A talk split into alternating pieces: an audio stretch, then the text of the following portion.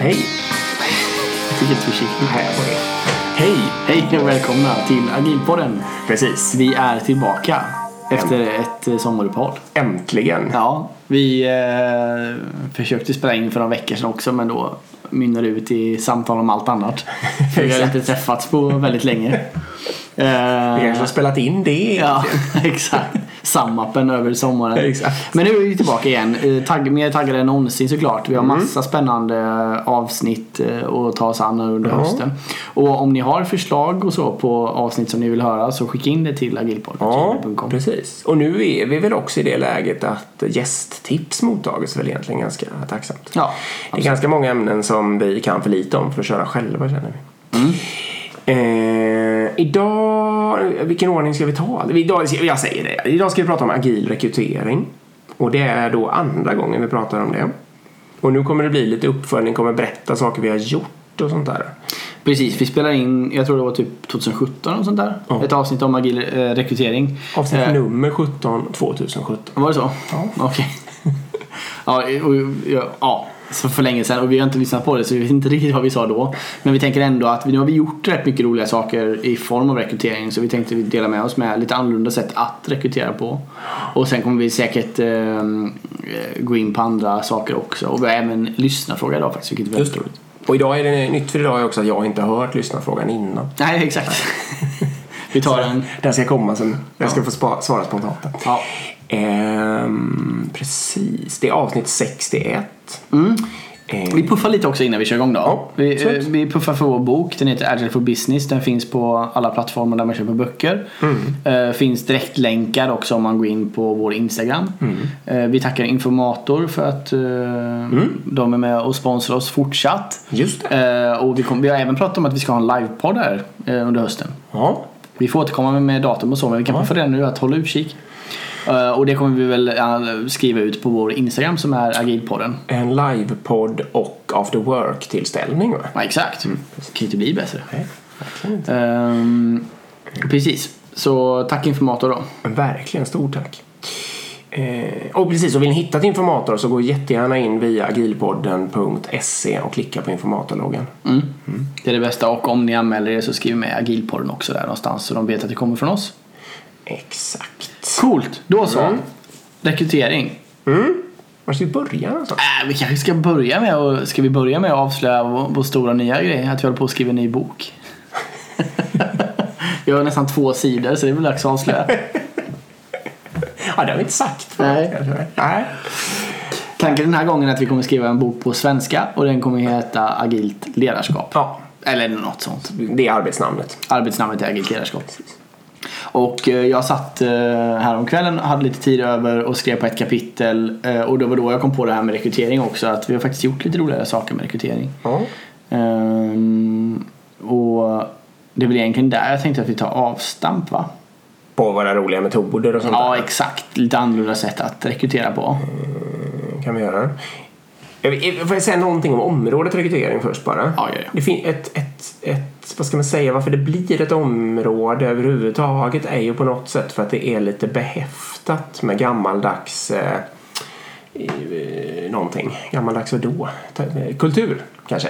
Och då menar jag lite så här att av någon anledning så, så är det uppfattas det att det behöver vara ganska mycket process och ganska mycket ordning och reda, och ganska många människor har en uppfattning, alltså det här hjälper många saker, men en kanske ändå starkare uppfattning om hur saker och ting ska gå till, och därför kan det finnas anledning att prata om agil rekrytering eller rekrytering i en agil kultur och kontext, eller kalla det vad du vill, och börja göra det på ett nytt sätt för att få det bra liksom. Och får då passa en modern verksamhet med systemutveckling eller vad det nu är man gör för någonting. Ja, men absolut. Ja, nu får jag säga vilken metod. En sak som vi pratade om den gången, det var ju att låta team rekrytera. Mm. Och framförallt rekrytera teammedlemmar då, tror jag vi pratar om. Just det. Men nu har du gjort något ännu mer spännande. Ja, exakt. Jag lät ett team rekrytera sin egna chef. Det var ett väldigt roligt Berätta. experiment. Ja, nu ska vi se hur det börjar. Jo, men det började egentligen med att eh, en av eh, mina chefer slutade då på, på ett föregående jobb, eh, och eh, det var helt enkelt dags att rekrytera en ny. Och eh, då liksom, om man ska följa den sedvanliga processen, så är det väl egentligen så typ i princip att chefen och någon från H R eller rekryteringsdelen av H R skriver en annons, man tar in ansökningar, man scrollar igenom, tittar igenom C V:n, man bokar liksom någon form av intervju, man kanske har några tester som rekryteringsdelen gör, man träffar kanske, man kanske tar med sig någon annan chefskollega mm. eller sin chef, sin chef eller sånt där. Ja. Mm. Och sen bestämmer man helt enkelt om den här personen är lämplig för det här jobbet eller inte. Mm. Um, och sen så blir det ju liksom lite som en surprise för teamet då, att, eller då sen får jag ju göra en säljpitch liksom, att mm. hej, nu har jag rekryterat en ny chef, här är er nya chef. Exakt. Mm.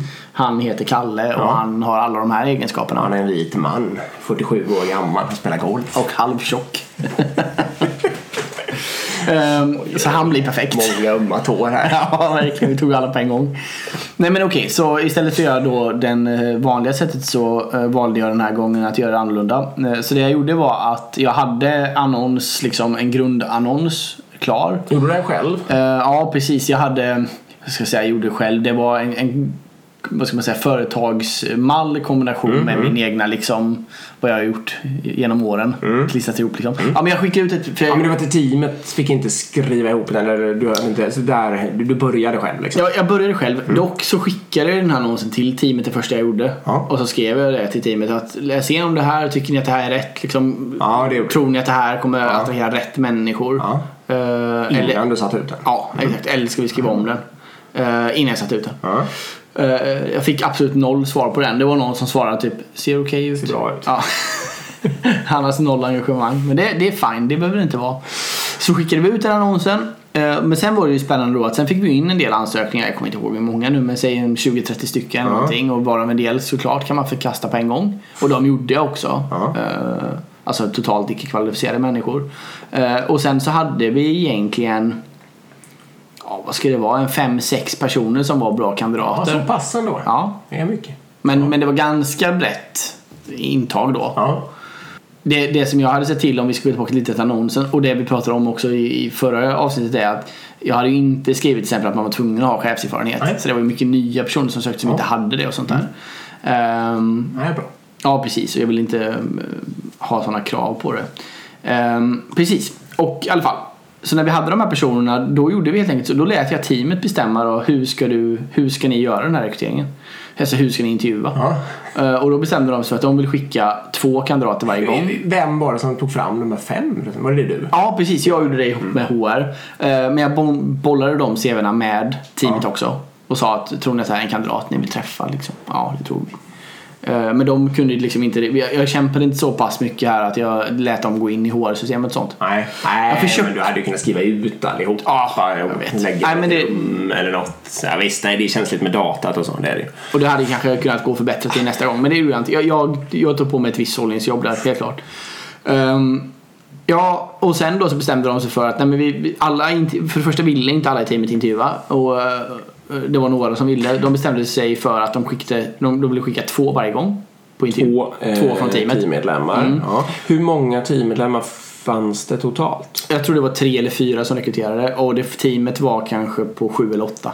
Ja. Så de valde hälften av sig, kan man säga. Mm. Ja, precis. Och det var helt enkelt för en del bara känna att nej, jag vill absolut inte nej. göra det här. Um, och det ska sägas också att det var inte själv, jag fick ändå jobba med teamet lite för att de skulle våga ta ja, steget att göra intervju, mm. för det är inte helt självklart. Nej. Så jag, jag gav dem till exempel att ja, men här är bra exempelfrågor ni kan ställa ja. och liksom sådär, och fyll gärna på den här mallen med egna frågor, men så jag gav dem liksom ja. lite material så de inte var helt eh, ensamma. Ja, och sen då så eh, träffade teamet helt enkelt fem, alla f- fem stycken kandidater till slut. Ja. Eh, där det var olika personer som intervjuade varje gång. Jag var med och träffade två av dem, tror jag, som rekryterande, jag var rekryterande chef för den här chefen då. Ja. Jag var med och träffade två eller tre, jag kommer inte ihåg nu. Inte alla, men en del kandidater. Ja. Både på en andra intervju, för teamet gjorde ibland intervju och sen så gjorde jag intervju ja. efter. Eller så var jag faktiskt med på någon av intervjuerna som teamet ja. gjorde också, och då var jag mer passiv liksom. Ja. Ehm, Ja, det var faktiskt spännande. Och sen det som var väldigt kul sen, för sen körde vi en upp... Just det, det ska jag säga också innan jag glömmer det, att det som var kul sen, för jag frågade sen hur, hur säkerställer ni nu att de här kandidaterna som ni väljer kommer accepteras av teamet. Ja. Liksom, pratar ni om ja, dem med, eller hur gör ni mm. liksom? Ja, men då hade de ju gjort att med varje kandidat hade de tagit med och presenterat för teamet. Ja. Bara av liksom automatik. Ja. Så de har gjort det på slutet av intervjuet. Kom så går vi och träffar resten. Ja. Så hade man lite formellt gått förbi. Bara här är vår tavla, liksom, här sitter vi. Ja. Det här är de andra, hej hej liksom. Det hade de gjort helt utan att jag hade sagt det. Det var ju ja. skitvackert. Ja. Cool. Ja. Sen var vi inte alla där och sådär. Men det var ändå liksom jävligt ja. snyggt att de hade fått in det i processen. Och sen gjorde vi uppsummeringen då. Och då gjorde vi helt enkelt så att vi skrev upp alla fem kandidater på en whiteboardtavla. Jag har faktiskt kvar den bilden. Jag la in den bilden i boken. Jag tänker ja. vi får ha med den där. Men ja. jag ska anonymisera namn och så ja, förstås. Det är det inte nu. Så det får vi komma ihåg. Och sen så helt enkelt en pluskolumn och en minuskolumn. Och sen i pluskolumnen så skrev, skrev teamet okej, okay, vilka starka sidor ansåg vi att den här kandidaten hade. Uh-huh. Respektive vilka liksom, förbättringspotentialer hade den här kandidaten. Eller vad saknade den här kandidaten. Uh-huh. Uh, det var tre tjejer och två killar uh, i slutändan. Och jag kan säga det att jag försökte ju spela in mer uh, sådana principer liksom. Att jag vill att det, liksom, ni går inte vidare från att ni har en Nej. från varje kön. Liksom. Ni ska Nej. ha olika bakgrund och sådär. Så jag försökte, men det, det, jag behövde egentligen inte spela hårt på de principerna för nu blev det så automatiskt. Uh-huh.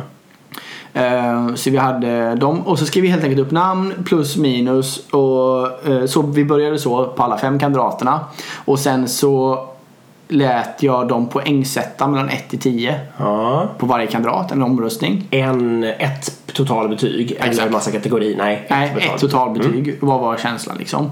Uh, och så fick de ett, varje kandidat fick ett average i betyg. Uh. Uh, och sen nästa var att prioritera dem. Vem uh. ska jag kontakta först med jobberbjudandet? Uh. Och vem kontaktar jag därefter? Uh. Vem kontaktar jag efter det? Var det där med högst betyg som blev högst? Nej, nah, det var split, uh, nu ska vi se, två kandidater fick nio i betyg. Uh, okay.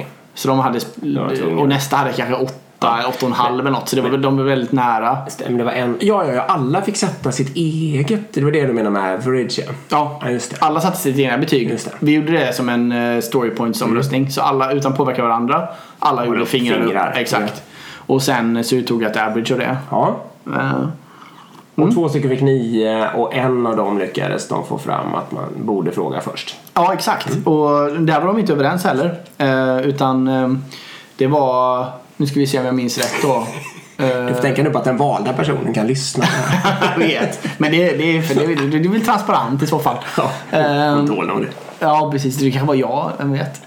Um, nej, men nu ska vi se. Det var faktiskt... Det var, um, för det var prioritet. Då fick alla sätta ut en etta, tvåa, trea, fyra, femma. Helt uh-huh. enkelt. Uh-huh. På varje kandidat. Uh-huh. Uh, och då uh, den som uh, blev top, vår toppkandidat fick uh, uh, tre ettor och en tvåa.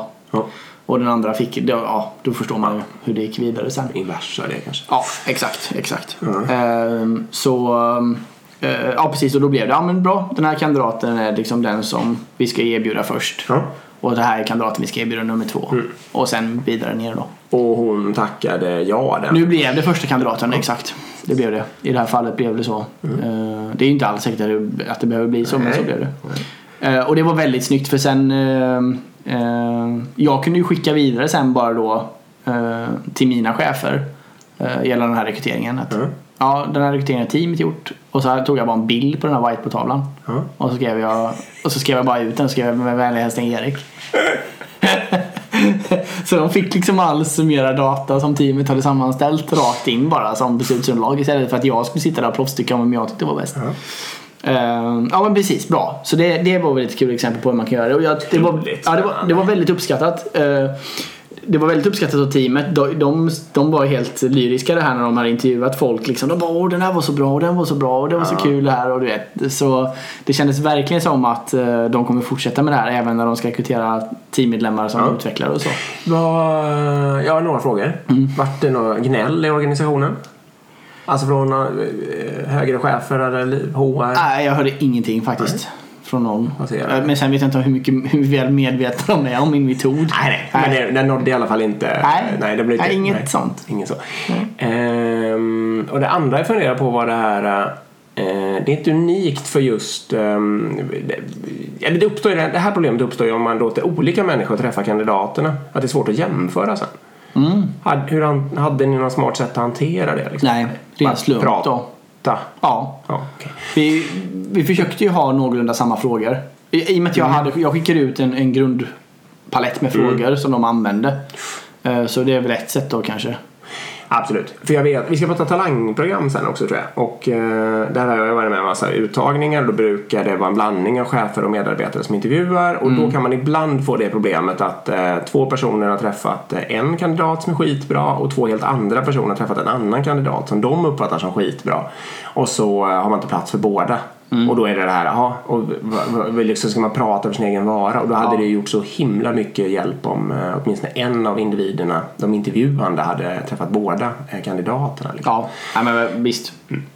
ehm, nej men det, det, var, det var inget problem den här gången. Det kanske hade blivit om vi hade fortsatt. Ja, kan det råka bli det liksom. Det är lite tur och otur också. Men vi ska ju också säga det, för jag menar, det pratade vi om också, men förra avsnittet för några år sedan är ju också det här, tänk nu när dessutom när den här chefen börjar, nu slutade jag innan den här chefen började mm. så jag, jag har inte sett hur det här gick till, men ni kan ju tänka er då när den här personen kommer, för det första personen redan sett arbetsplatsen, mm. hälsar på alla medlemmar mm. och dessutom rekryterar mm. av teamet, så det liksom, om man gör det här så kan man ju bara ta hela sin onboardingprocess och kasta mm. i sjön, man behöver ingen onboardingprocess. Acceptansen är ju fullständig. Ja, precis. Och det gör ju att teamet kan ju på en gång, de kan ju bara planera in att ja bra, nu börjar vår nya chef här om en vecka, vad ja. behöver hon för att lyckas liksom. Mm. Okej, okay, bra, vi kanske skulle kasta in några grejer i vår planering här som gör att vi mm. sätter upp ett bra möte för henne. Vi kanske sätter upp one on one med, med att hon får träffa oss i veckan eller mm. du vet. Det är liksom, allt det där kommer ju helt gratis. Mm. Jag behövde, jag, jag, det, nu slutade jag, men det gjorde ju ingenting. Alltså den här chefen kom ju bara kom rakt in i det, fast inte jag som rekryterade chefen som på plats. Och det är ju precis drömmen. Mm. Hade jag rekryterat den här chefen däremot och slutat, så hade det blivit en mardröm. Både för teamet och för henne att börja. Ja, för din ersättning. Där också här ja, förklara liksom, ja, mardröm och mardröm, men det är svårare i alla fall. Ja, det hade kunnat bli en mardröm. Nej, precis, det blir i alla fall mer komplext. Ja. Nej, precis, för annars blir det ju det här och då kommer chefschef där och så, alltså i det här fallet du då, ska jag försöka sälja in det här och förklara ja. för det här är så himla smart och så vidare och så vidare. Ja, det är verkligen så. Men det var en N B L och så, det måste det ju ha varit och så. Ja. Ja, ja.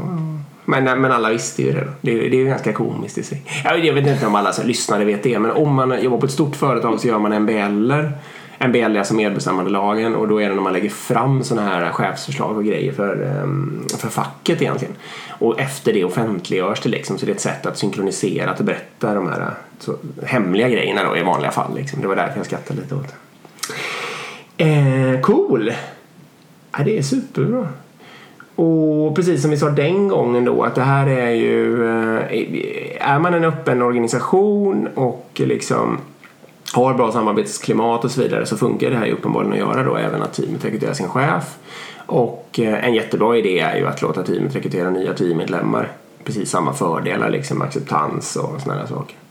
Ja visst, och det, det är ju lättare också att rekrytera sin egen chef, finns det ju ändå någon viss komplexitet i. Ja, lite. Och eh, om man nu tycker att det finns, tycker sig vara någon chef som tycker sig vara lite duktig på diversity eller liknande, eller sådana olika aspekter om personligheter och sånt där, då kan man göra precis som Erik och försöka coacha eh, det här rekryterande teamet i och beakta de grejerna, snarare än att gå in och proffstycka i detaljfrågan. Ja visst, ja men absolut. Det är väl egentligen tipset. ehm, Ja. Precis, om vi, eh, vi kan lämna det där och just ja, det fallet. Men och så går vi över till, att, till den vanliga typen av rekrytering istället. Och just det här med rekryteringsbiten som ofta sitter hos H R då. Mm. Alltså rekryteringsstaben helt mm-hmm. enkelt. Ja, vad tycker du om det då? ja. Det måste ju, rekrytera är ju ganska svårt och man kanske inte gör det så ofta, så det måste ju vara smart att göra en stab som hjälper till med det, eller? Ja, eh, det är ju liksom, ja. Och börjar vi? Alltså när är det bra att ha en stab?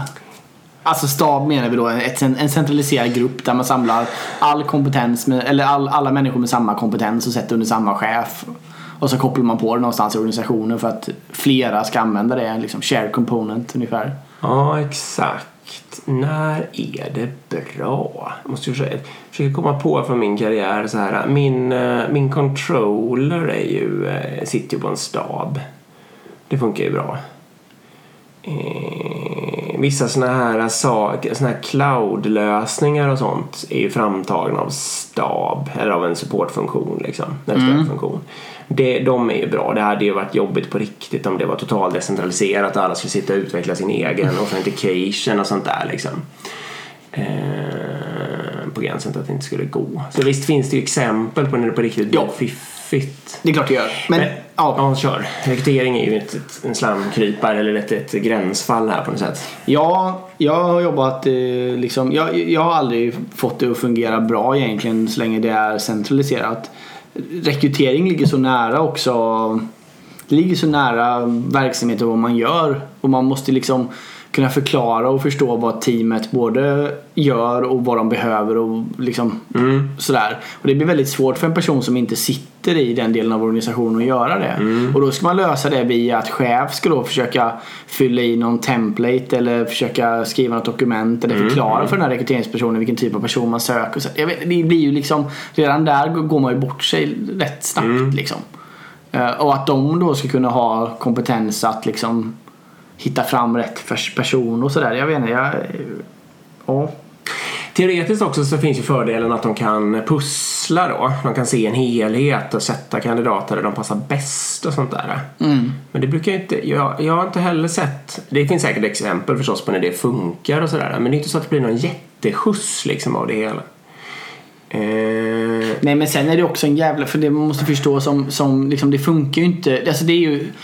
Det är ju som med alla de här grejerna, det är ju teoretiskt smart liksom. Mm. Men om man tar det i praktiken så, så har jag ju hört om fall liksom där, ja hej jag söker till det här företaget som Java-utvecklare liksom. Mm.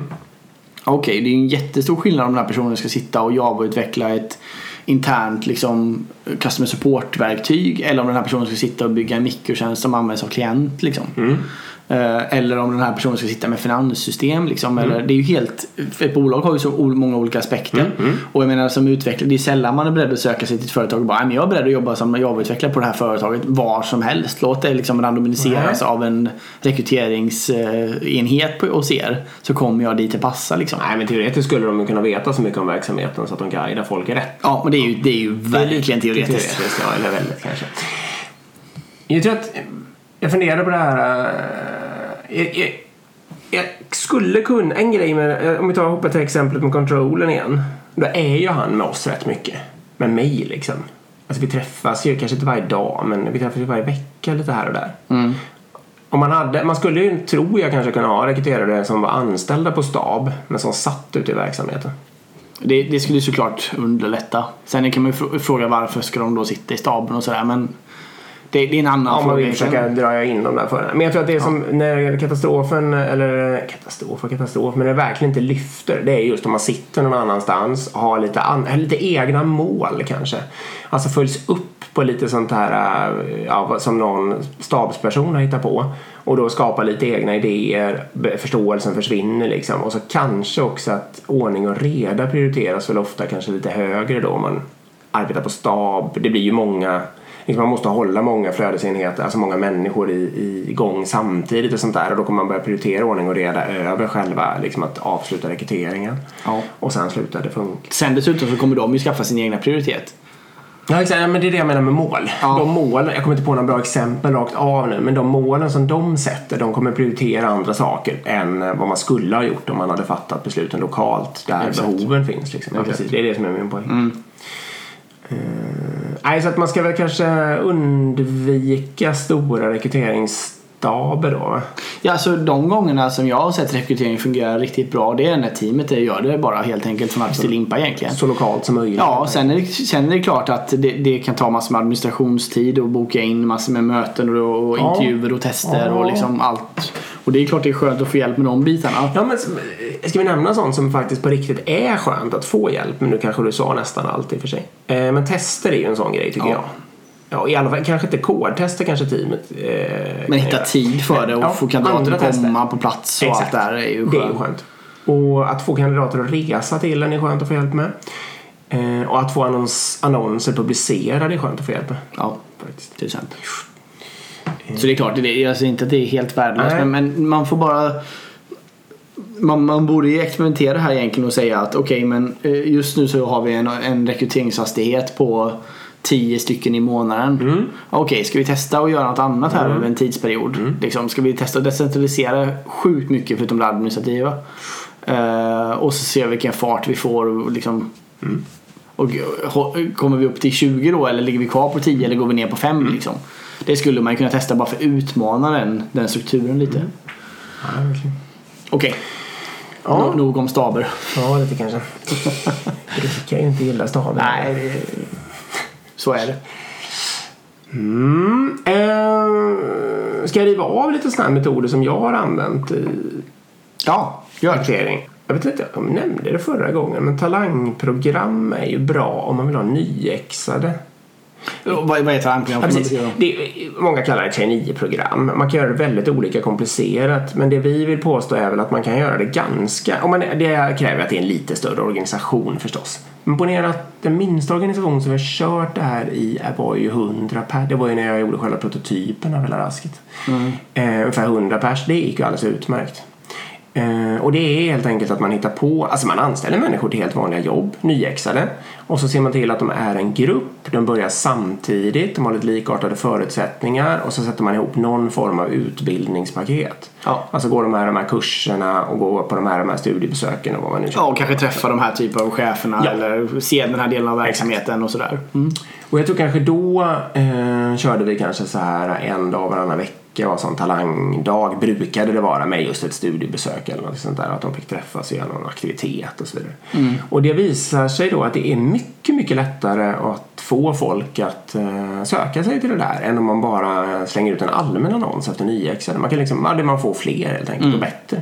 Men det är heller inte så konstigt för mig. Det, det kanske inte.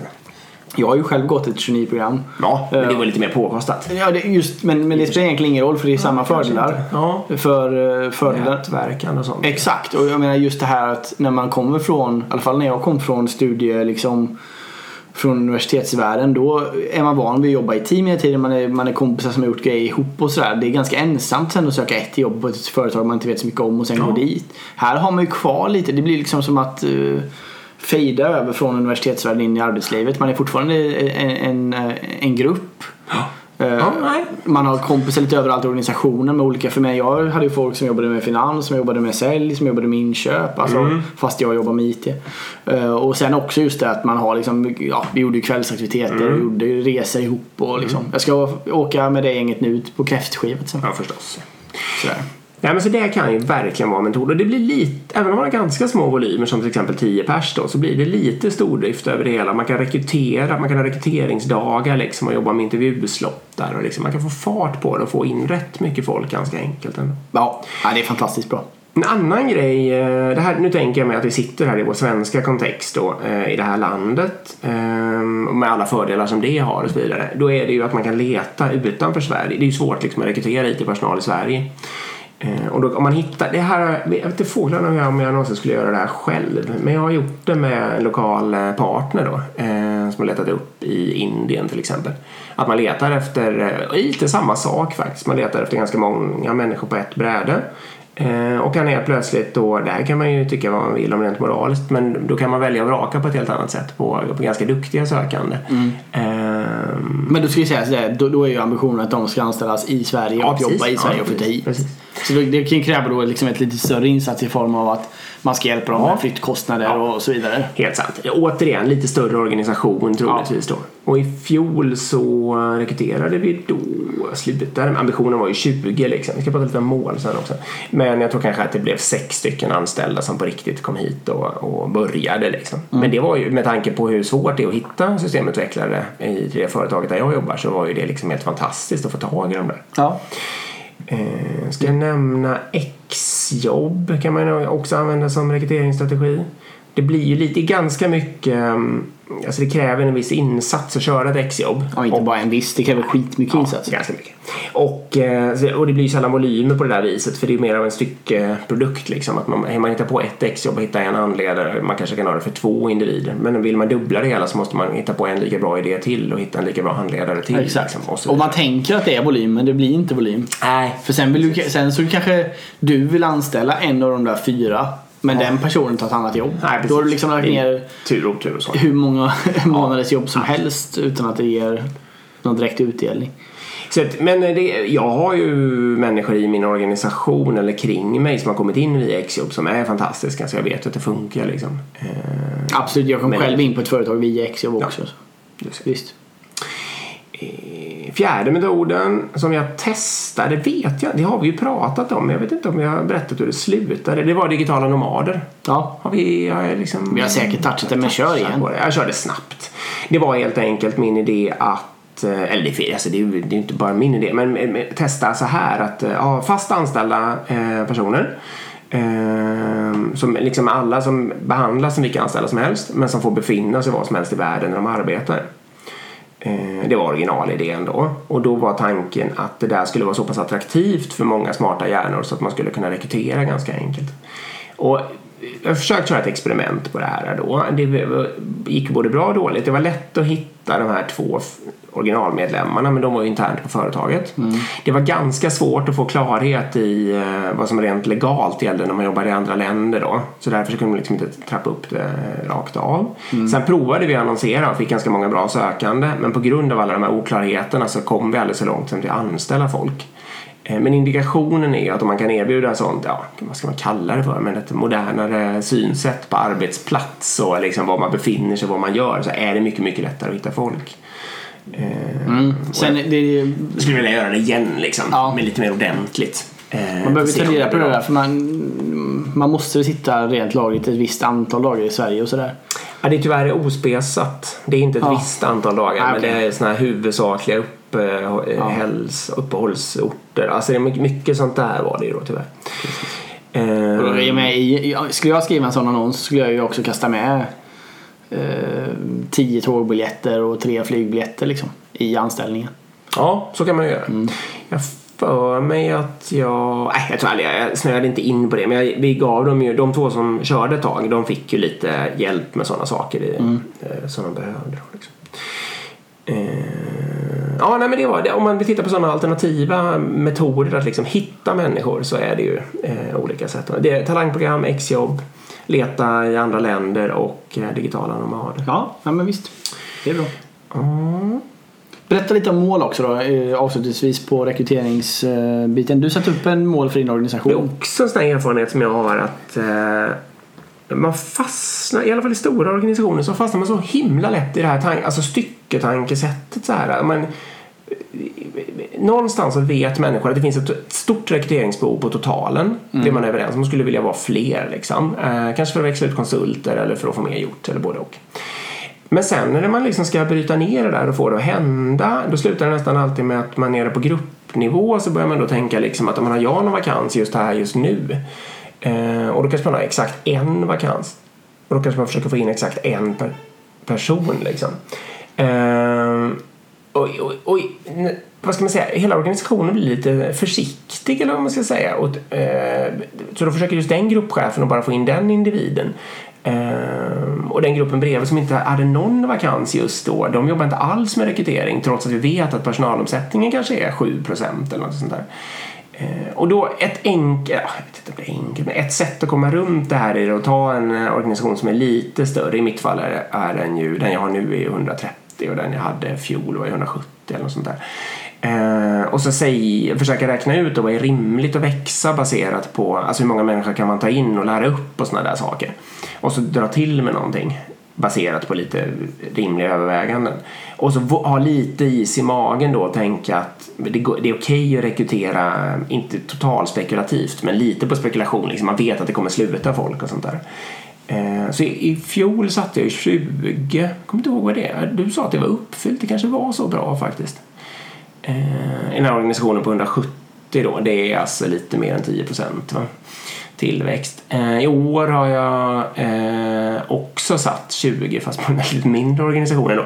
Och i år har vi också en, en whiteboard i kontorslandskapet där alla människor sitter som slutar med en, vad ska man kalla det för? Det här är gamification då. Det slutar med en matris liksom med tjugo tomma rutor, eller nu är de inte tomma längre som tur är, och sen när man satt upp foton på respektive anställd person där så händer det olika saker när man har lyckats med varje, varje fem stycken eller väl. Så efter första raden så blev det bjudet på glass, efter andra raden ska ledningsgruppen baka och där är det, saknas det en plupp nu liksom. Och så kommer det hända saker och det sista är en stor överraskning.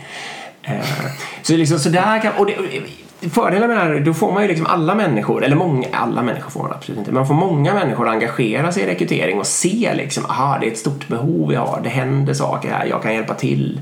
Mm. Exakt, så du kan ju till och med utvecklarkalle som sitter ja. i en grupp som för många säga, du, det där vore kul att lägga lite tid på, jag kan hjälpa ja. till att rekrytera, jag kan scrolla LinkedIn eller intervjua eller, ja. Ja, frå- mycket är det ju det, höra i sina kontaktnät och fråga människor. Ja. Och man kan ju, det här var ett övervägande jag gjorde, jag funderade på att alltså tävla mellan olika delar av organisationen.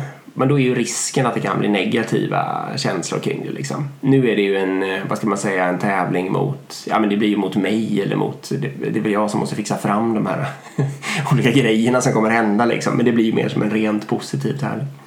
Ja bra, det har inte jag hört om. Kul. Nej, måste, nej, måste, du måste ta en bild på den där. Okay, ja. Ska vi lägga ut den på Instagram? Och så kolla, för det står små lappar med namn och grejer där. Men det får vi väl sudda, alltså dim, vad heter det? Blöra och sådär. Ja, exakt. Absolut. Eh, ja, precis. Det var en uppdatering om rekrytering då. Och vi fortsätter rekrytera på kontroversiella sätt, så det kanske blir till om några år. Precis. Ska vi säga någonting om sakkunskaper versus attityd också? Ja, bra. Det, det, kanske, det är kanske en bra avslutning på rekryteringsämnet då. Ja.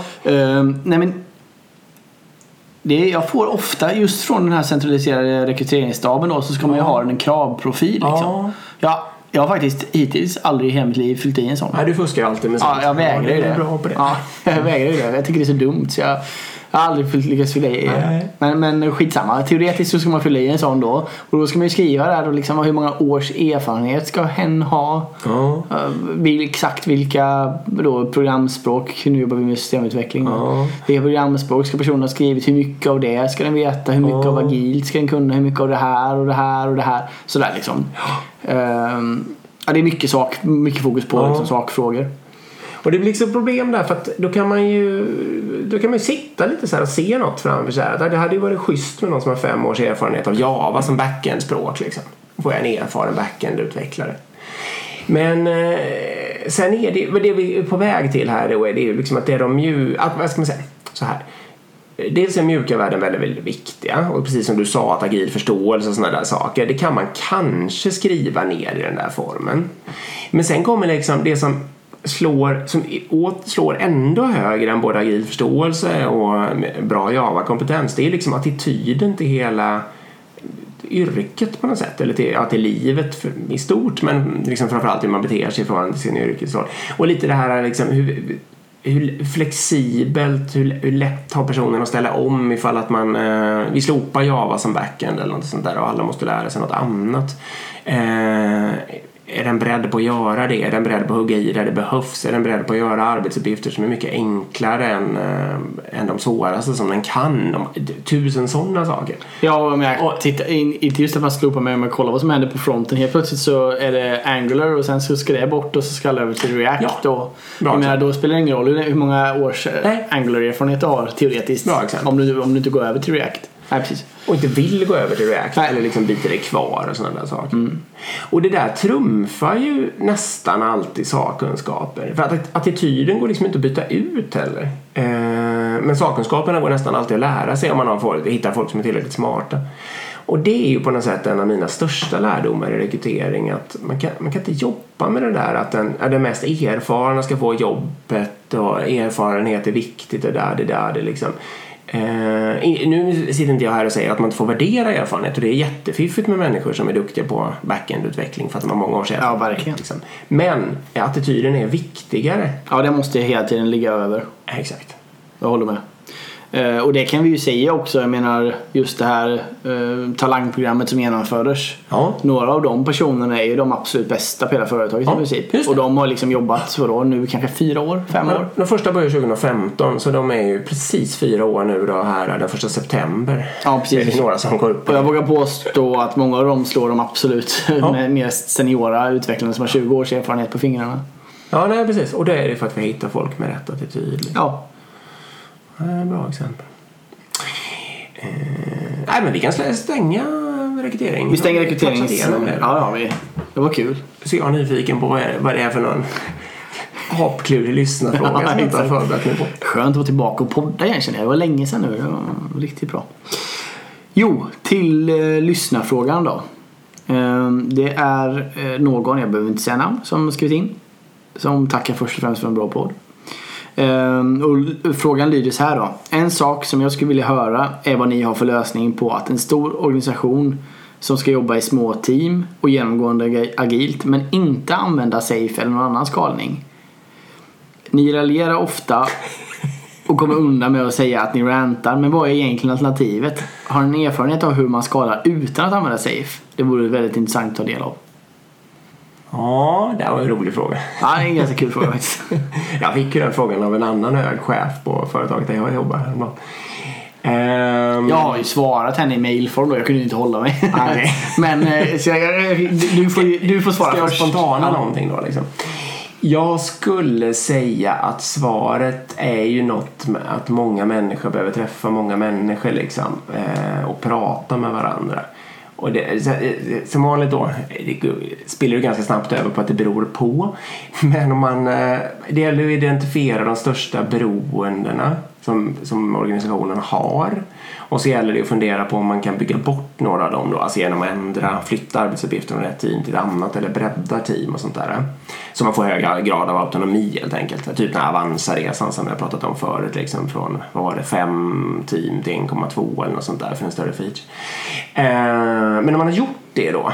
Avanza är väl förresten ett exempel på det här. När man är nere på sina en komma två team för en större feature. Ja, då måste ju den här noll komma två grejen som, där man behöver synka med någon, det är ju helt enkelt genom att alla, eller många i organisationen har en helhetsbild över vad som händer överallt och vad liksom de långsiktiga målen är och allting, och så väljer de helt enkelt att gå och prata med dem som, där synken behövs, och så ska behöver det då tillräckligt få eh, liksom sådana synkpunkter eller vad man nu, kommunikationspunkter för att eh, ska rassla på liksom, eh, och bli smidigt och flödet ska bli vanligt.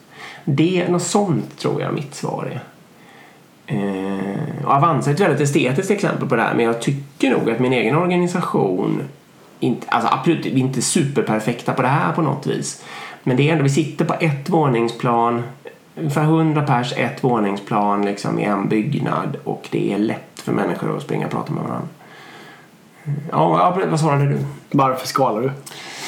Ja, okay. Nu går inte på vad man menar med skala, men, men ofta är det ju flera, vad ska man säga, det, men, ja, antingen är det att olika produkter hänger ihop, det är något större, något större jox, eller också är det ju att det, man vill bygga med en team på. Ja, men det är ändå en bra grundfråga, varför, ja, varför skalar du? Det är en bra, och, och sen eh, min andra del är, du var inne på det egentligen också.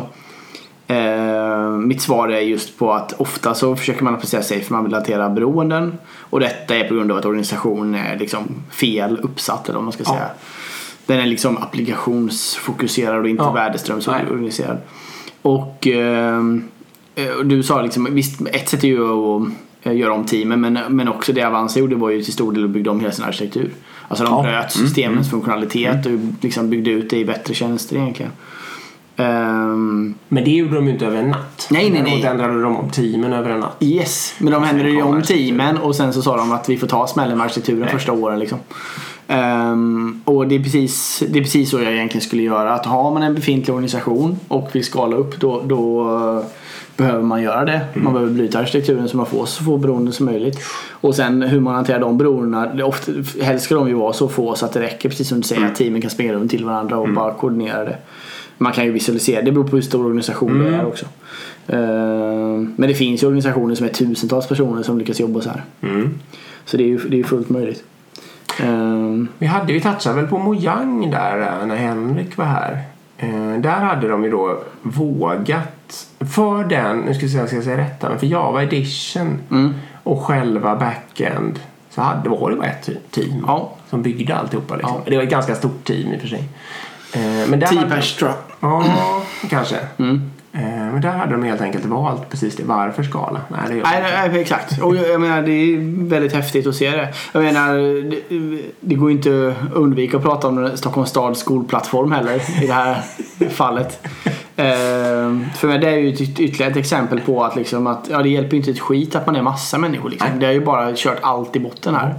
Man har tagit in hur mycket konsultbolag som helst, och jag menar, om man ska bränna sjuhundra miljoner så behöver man ändå vara hundra pers i fem år. Ja. Liksom. I den storleksordningen ja. är det som har jobbat på det här. Och resultatet är ju total katastrof. De har ju tagit fram en, en skolplattform som kostar då en sjuhundra miljoner kronor om inte mer, ehm, och dessutom inte fungerar nu. Stora säkerhetshål, långa svarstider och ett helt, ja, till stora delar am- oanvändbar och inte G D P R compliant. Ja. Ja, det är hemskt. Ja, det, men, men det är ju liksom ett exempel på där. Det, och jag menar, då tar man Minecraft-teamet, de är tio pers, mm. de har, vad sa han? nittio miljoner, ja, eller jag tror, tvåhundra miljoner användare, eller var nittio? Det var nittio miljoner användare, men jag tror Java Edition hade ungefär hälften av det. Okay. Så fyrtiofem miljoner månliga, månliga användare. Mm.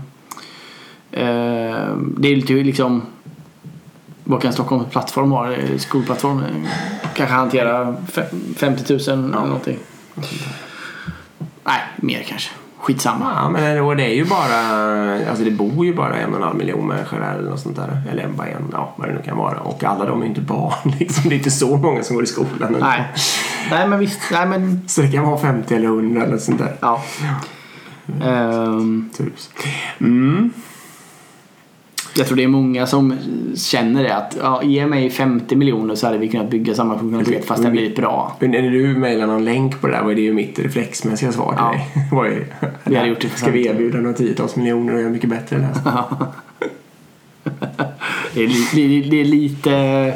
Det ska läggas en, en eh, brasklapp över att vi, jag har ingen aning om vad den plattformen gör eller hur den ser ut eller vilken funktionalitet som finns och sådär heller.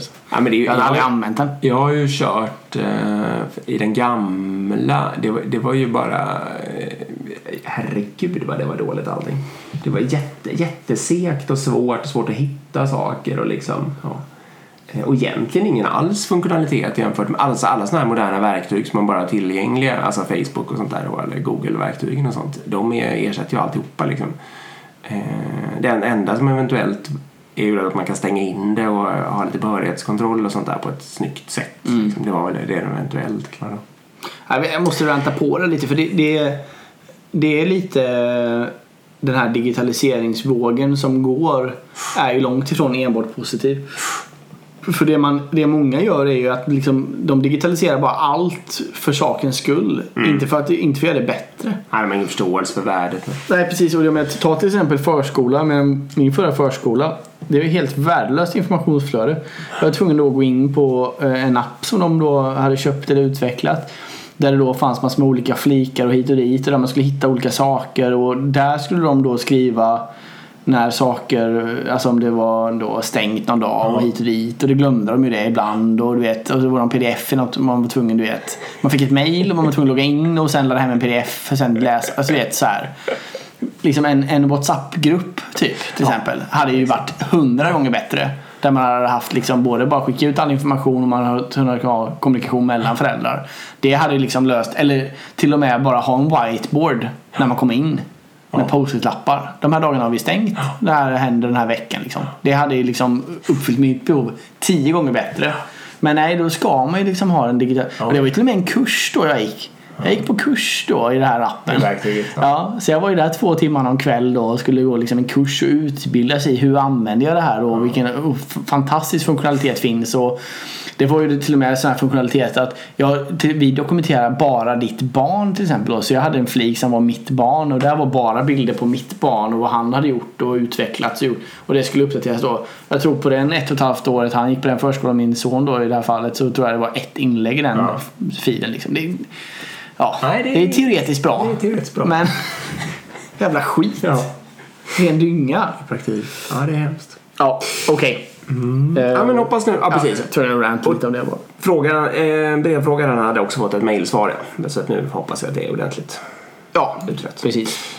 Eh, jag hoppas det också. Du får återkomma annars. Mm. Ja, gärna. gärna. Cool. Ja, ska vi ta en runda av? Ja, det gör vi. Mm. Tack för att ni lyssnar. Ja, precis. Tack till alla lyssnare. Tack till informator. Ja. Köp vår bok Agile for Business. Den ja. finns där böcker finns. Följ oss på Instagram. Ja. Har ni frågor, funderingar, feedback eller något, så mejla oss på agilpodden at gmail dot com. Och på Insta heter vi Agilpodden. Det gör vi. Tack för idag. Tack, tack. Hej. Hej.